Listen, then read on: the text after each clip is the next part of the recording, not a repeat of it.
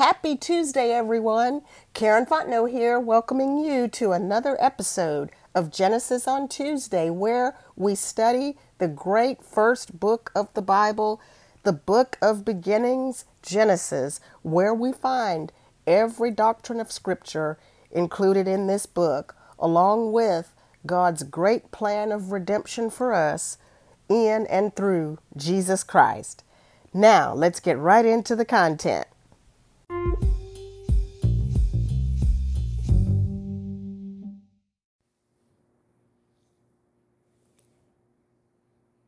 Genesis chapter 1 and verse 26.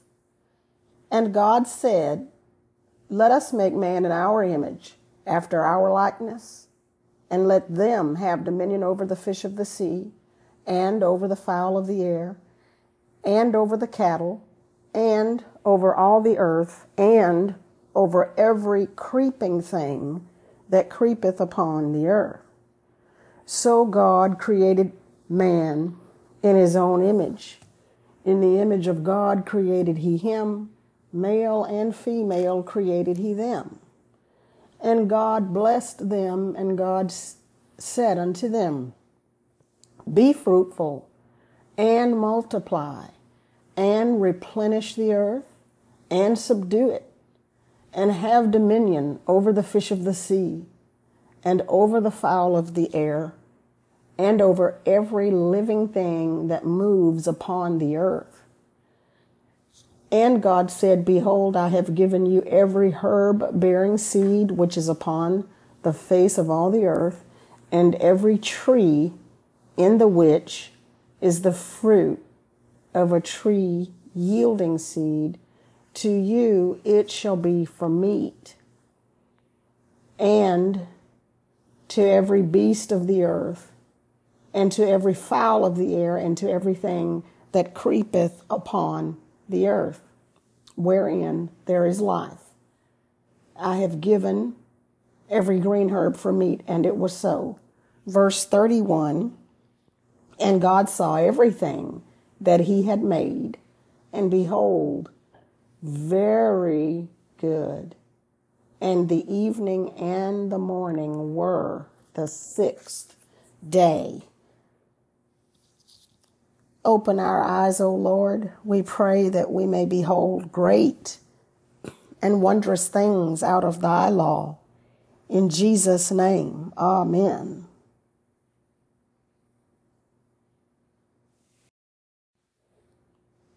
We are continuing in the sixth day, and where we finished last week, we found out who we are. We found out who the man is, and that we are Adam.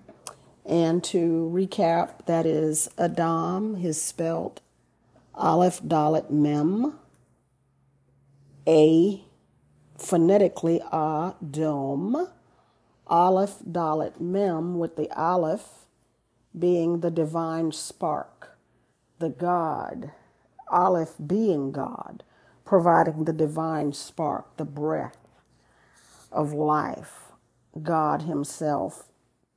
And then the Dalet Mem, the dome, is blood. And we see that man, Adam, is God, the divine spark, the divine life, with blood. And the dome, the blood we get from our father and our mother.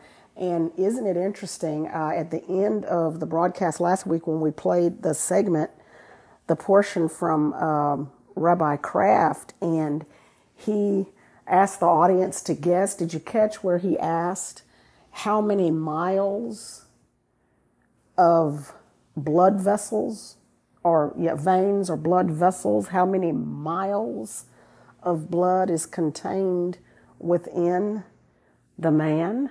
And he just asked people to guess. And I don't know if you caught it, but he said 33,000.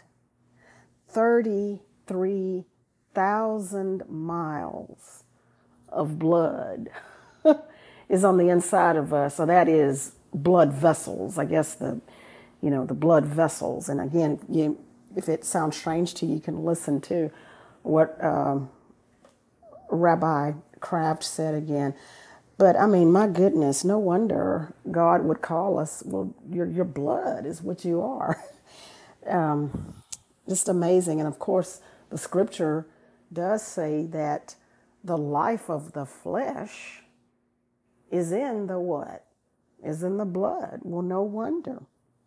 So we are blood creatures. And it is interesting how also last week we talked about and we broke down how, according to the Hebrew Aleph-Beit, shows us that the dome part of us, the blood part of us, we got from our mother and our father. So they provide the flesh or the blood part of us, and God provides, Elohim provides the divine part of us. And isn't it interesting that, when we, just on that point, if we go to the Ten Commandments in Exodus chapter 20, it is very interesting that, when God gives Moses, or he tells Moses what to tell the people, that these will be the commandments. And it's very interesting that the commandments go right along with how God constructed Adam in the first place. And you notice that the first four, so the first thing that we are is the Aleph. So that's the God part of us. So let's see what the first commandment is.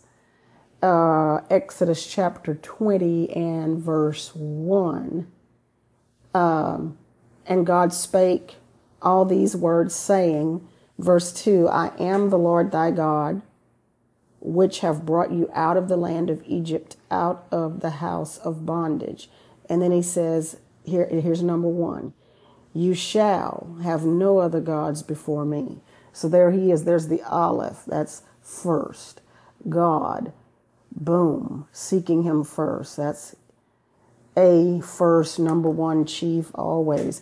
And so the first four things he's going to instruct man is to, he says, this, I am first in you.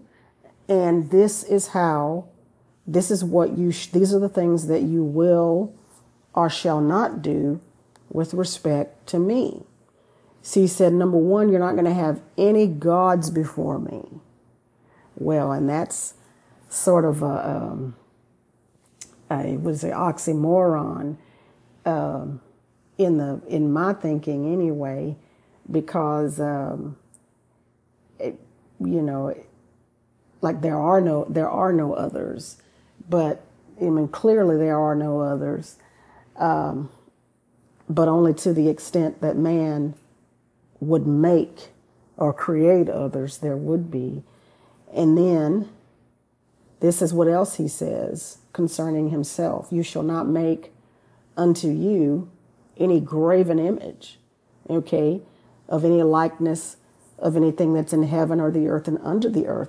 Well, what he's talking about again is that it's relative to what, they had come out of Egypt, and the Egyptians worshiped a lot of different gods. They, the sun for one thing, and then I think, wasn't it also snakes, and wasn't the crocodile another, and they had all kinds of things. And, the pagans, the gods that the false gods that they would serve, they would make an image of that god so that they could have something to look at, something to bow to, pray to, and all that kind of stuff. And so, therefore, that's why God is saying, number 1, don't have any other gods before me, and don't make a graven image either, which is, the great irony here is that as actually, as God is speaking these words to Moses, his people were down at the bottom of the mountain making a golden calf and bowing to it. Isn't that something? Then he says, so have none before me, don't make any image. And then verse 5, and don't bow down yourself. Don't bow down yourself to them or serve them. Them who? Them fake, false gods, images that you might want to set up. For I, thy God, am a jealous God. I like that. Isn't that wonderful? And it doesn't mean that God is jealous as it relates to insecurity. No, he's not insecure in the least, but he says, I'm jealous of you because you're mine. You know, I've paid a high price for you, a high deliverance for you. And at that time, he said he will stretch forth his hand. He said, I brought you out of Egypt with a mighty hand. Actually, with my own hand, I did it. And I got honor upon Pharaoh. And things occurred there, the likes of which had never happened ever in the world. And the whole earth feared, all those who knew feared Jehovah because of the great deliverance of his people out of Egypt. And so he said, I paid a high price for you, so I'm jealous for you. I guess so. It doesn't speak to insecurity or anything of that nature, but to the great, matchless love and affection that God has for his children. That so then. Finally, and this is the final thing that he says about himself, and then you shall not, verse 7, don't take my name in vain, all right? For I will not hold him guiltless who takes my name in vain. So there's the Aleph. The first part of us is God in us, and he tells us, don't bow down, don't make a graven image, and don't take my name in vain. And then what did Jesus say? Telling us how to pray. Our Father, which art in heaven, and what? Hallowed be thy name. Hallelujah. But the second thing we want to say now, looking again at the Ten Commandments, God, there is one more that he says concerning himself. And then he says, after he says, don't take my name in vain, then he says, remember the Sabbath day. Remember my day. Okay. He said, 6 days you shall labor and do all your work. Verse 10, but the seventh day is the Sabbath of the Lord, thy God. So he says, the seventh day is mine. So he tells us to do all of these things relative to himself. And then when he no longer speaks about himself, the first commandment after him is in verse 12. In commandment 5, he says what? Honor your father and your mother. Now we get to the dome. So the first four commandments have to do with the Aleph. And now the next 5 have to do with the dome. And I'm struck by the fact that the first one he says concerning the dome is honor thy father and thy mother, that your days may be long upon the land. So see, that's the first commandment with a promise. Well, of course, no wonder. Life surely can't go well for any of us if we disrespect, or curse or dishonor the dome, the ground, the blood, literal, that we came from.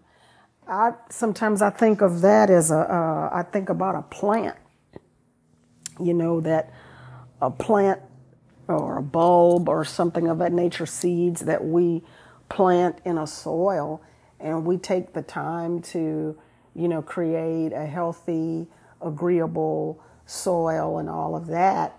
But yet, if the plants or the seeds or the bulbs at some point decide to rebel against the soil and the very dirt that it comes from, well, that's not going to be a very healthy plant, will it?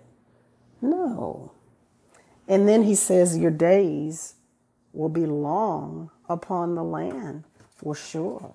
Yeah. We're honoring where we came from. But I just found that to be very instructive as to the Ten Commandments relative to how God made the man. Now to the subject of dominion. Back in verse 26, God said, let them who, man, let them have dominion. Now that word dominion is radal. Phonetically, R-A-W-D-A-W, radal in Hebrew, and it means to dominate. It means to rule and to reign. Well, what does, you know, when we hear the words rule or reign, well, who reigns? A monarch. That's a king or a queen that reigns. Well, what is God saying? See, God dwells in heaven and he reigns up there. We said back on one of our first broadcasts that the earth, what the psalmist said, the heaven, even the heavens are the Lord's, but the earth has he given to the sons of men. Pardon me. So what is God saying? The heavens are his, and make no mistake, God and the Godhead rules in heaven. I like how I heard someone say some years ago, the kingdom of God is not a democracy. You know, we don't vote on things. Amen. But God, it's a kingdom where the king has absolute rule and authority. Amen. But, you know, God is king. Christ is the king of heaven. He reigns.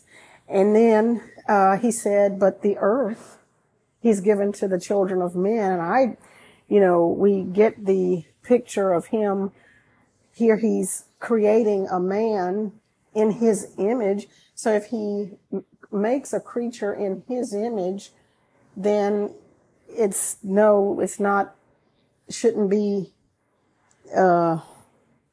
make perfect sense to us that he would say, and let them have dominion. Because if we're in his image, then we're going to have dominion since he has dominion. And then our dominion is in the earth. But let's see what he said. Have dominion over the fish of the sea, over the fowl of the air, over the cattle, and over all the earth. That is very interesting. And over all the earth. That right there is worth studying. That right there is worth studying a lot. Didn't the psalmist say in Psalm 2, when the psalmist said, thou art my son, this day have I begotten thee. And then he said, ask of me, and I will give you the heathen, or thou give you the nations for your inheritance. And check this out, verse Psalm 2, and the uttermost parts of the earth for your possession. See that, and over all the earth and there's commas in between there, and there's the definite article and. So he's not, he departs from the animals for a minute. He says the cattle and over all the earth, comma, and then the definitive article, and he goes back to the animals and every creeping thing that creepeth upon the earth. And it's quite interesting that, you know, God took the Holy Spirit,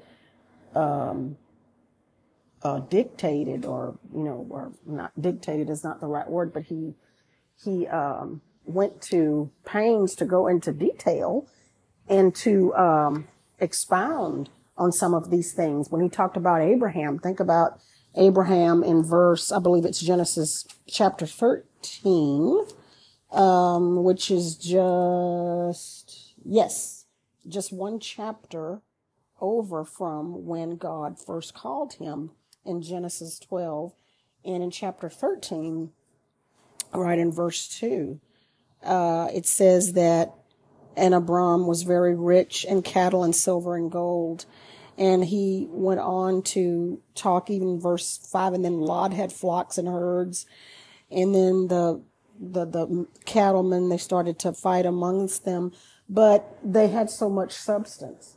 And here the Holy Spirit is telling us about the substance. And let's just say here in verse 2, if the Holy Spirit says you are very rich, then you are. And cattle and silver and gold. But the reason I just point that out is because he told them in verse 26 of chapter 1, have dominion over the fish and the fowl, and so have dominion over the cattle. And he also spoke about the substance of, and of others. I would say he spoke about the substance of Isaac and of Jacob, but another one who clearly comes to mind is Job. You remember his substance was listed twice in the book of Job, at the beginning and at the end, where the Holy Spirit takes us through the substance and tells us the number of oxen and cattle and she-asses and so forth and all that he had. And then he showed us at the end of the book, he had twice what he had at the beginning. But that is, the dominion is something that comes to mind.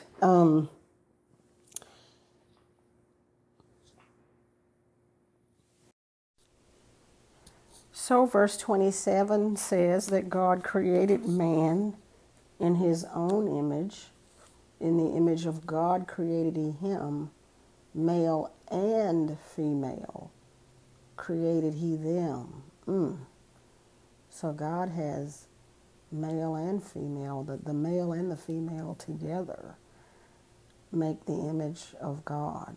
Amen. And God blessed them, verse 28. And God said, now there again, a blessing is imparted by saying. A blessing needs to be spoken. And it means, again, to bless means to speak well of. So God blessed them, and God said unto them, be fruitful, multiply, replenish the earth, and subdue it. There's that dominion part again. And then he says, and have dominion over the fish of the sea, the fowl of the air, and over every living thing that moves upon the earth. Now, these are the first words that the ear of man ever heard. That the man, you know, the dust creature, the creature of dirt, the dome, had been created, and at first was not more than an inanimate object. But then we will see later, once the Aleph was added to the man, and he became a living soul, living, alive. Well, God blessed him, and God spoke these words over him. So the first word that the human ear and the man ever heard was, be fruitful. Doesn't that explain why we want to succeed, or we want to be fruitful, we want to be productive? It's because that's what God told us to do right there at the beginning. Multiply and replenish the earth and subdue it. Now that word subdue is interesting because, you know, you would think, or you wouldn't think, that what is there to be subdued? Because we think that everything is perfect and that there is no iniquity or nothing disagreeable of any kind. So what would need to be subdued? This is a very interesting thing for God to say. But of course, in all of his knowledge and wisdom, and he knows exactly what he means to say. And then he says, and have dominion again. And we're going to see that there was very much something that the man needed to subdue and put down. Very much indeed. Amen. We should talk about, and God blessed them. And God blessed them. And it's very important to point out, I think, that the first thing that God did when he created the man, he blessed him. Isn't it wonderful? If we can really understand that, then doesn't that change? It seems it sets our theology straight right from the beginning. You know, Jesus said very clearly in John 10:10, he said, I came to give you what life, and life more abundantly. Well, that's exactly what God did here. What in verse 28, first thing God did is blessed. Jesus, going back to John 10:10, he said, I came to give you life. But he preceded that by saying, the thief, who we know to be the devil, he's the one who came to what? Steal and to kill and to destroy. So see, that gets our doctrine straight right there. That God is the blesser. He is the multiplier. He is the sustainer. He's not the one who curses. He's not the one who steals. Amen. He's not the one who kills. And he sure is not the one who destroys. So let's meditate on that this week. And really take the time to think about, what are we thinking about God? You know, the scripture says that as a man thinketh in his heart, so he is, or so he becomes. And if we don't think the right way about God, if we attribute things to his character that are not correct, even though they're not true, if we think they are, then we're going to suffer. Because wrong thinking leads to wrong believing. By the way, the scripture reference, when I said, as a man thinks in his heart, so he is, that's Proverbs chapter 23 and verse 7. Proverbs 23:7. Remember also when we talked about the principle of the first mention, that the first time that anything is, anytime anything in Scripture is mentioned for the first time, you know, we get the truest form of that word. Now, we did see on day 5, the word blessed was used there for the first time, where God had blessed the fish of the sea, and the so that the waters brought forth, and they just brought forth and forth again. And then here, God blesses the man again. So just going to the principle of first mention, if we really want to know what God's intention, truest and first and foremost toward the man, it is to bless him, because that's the first thing he said, is that, and God blessed him. And I say again, that's really something worth meditating, because sometimes we think we know it, and yeah, okay, I know, yeah. But do we really? You notice how oftentimes that real tragic and terrible things will happen, and then people blame it on God. And even the insurance companies now call terrible weather events and so forth, things that blow your house down and all that, and they call them acts of God.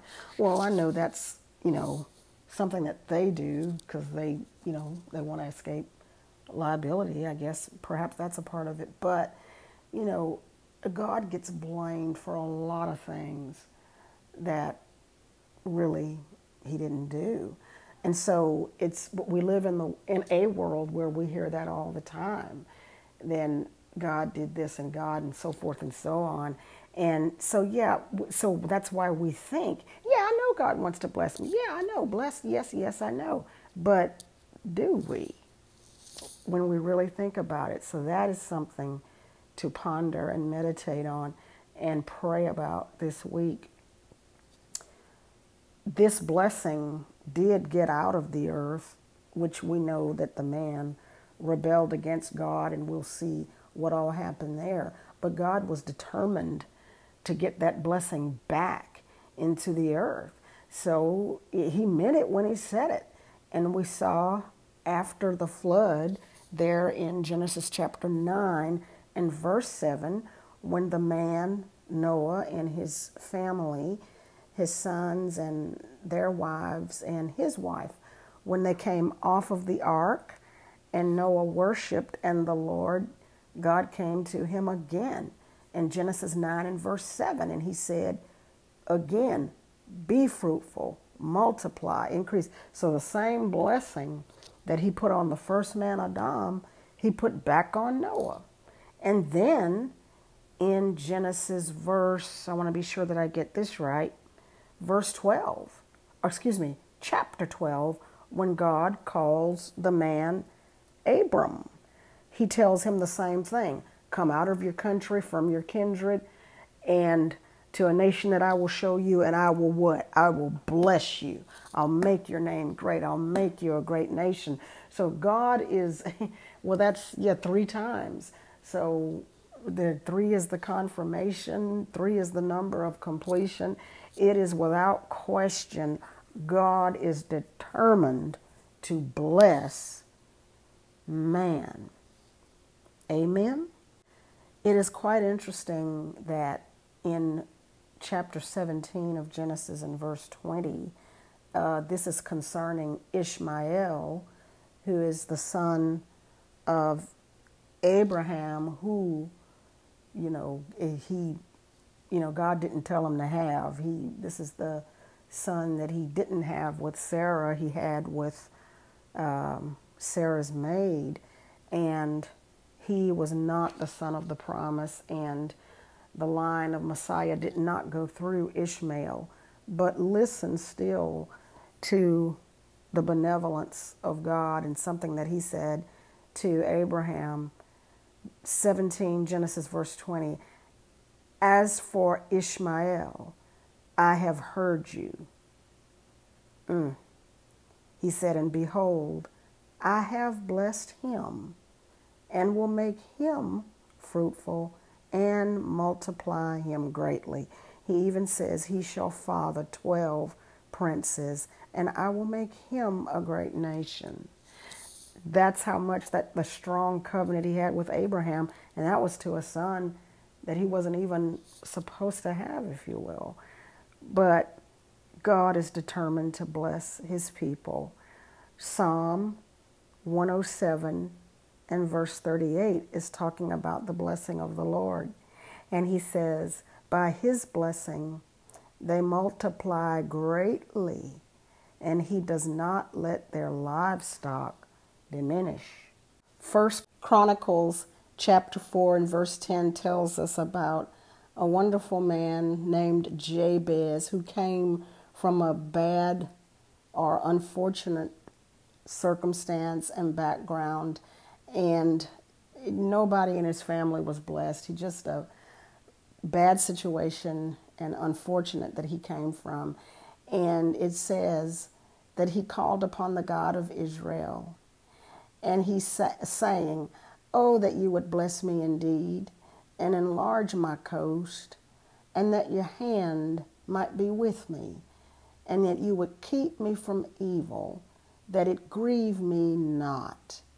And the verse says, and God granted what he asked. Amen. God is so eager to bless. Jesus, in Matthew chapter 5 and the Sermon on the Mount, he recites again and again and again, blessed are they, blessed are you, blessed are you when, blessed, blessed, blessed. Amen. God wants to bless us. And then we can end today with Ephesians chapter 1 and verse 3. Blessed be the God and Father of our Lord Jesus Christ, who hath blessed us with all spiritual blessings in the heavenly places in Christ, according as he chose us in him, in Christ, before the foundation of the world. And it goes on. But I love how the apostle, writing by inspiration of the Holy Spirit, says, blessed is the God and Father, amen, of our Lord Jesus Christ, who has blessed us. And, well, I'll just close by saying this. I love how our Jewish brethren refer to Hashem, and they refer to him as the Holy One, blessed be he. Every reference that they make to him, of him, they say, blessed be he. Amen. Amen. And may the Lord add a blessing to the reading and the hearing of his word to our hearts today. In Jesus' name, amen. Thank you for joining us today. We hope you enjoyed the lesson. See you again next week.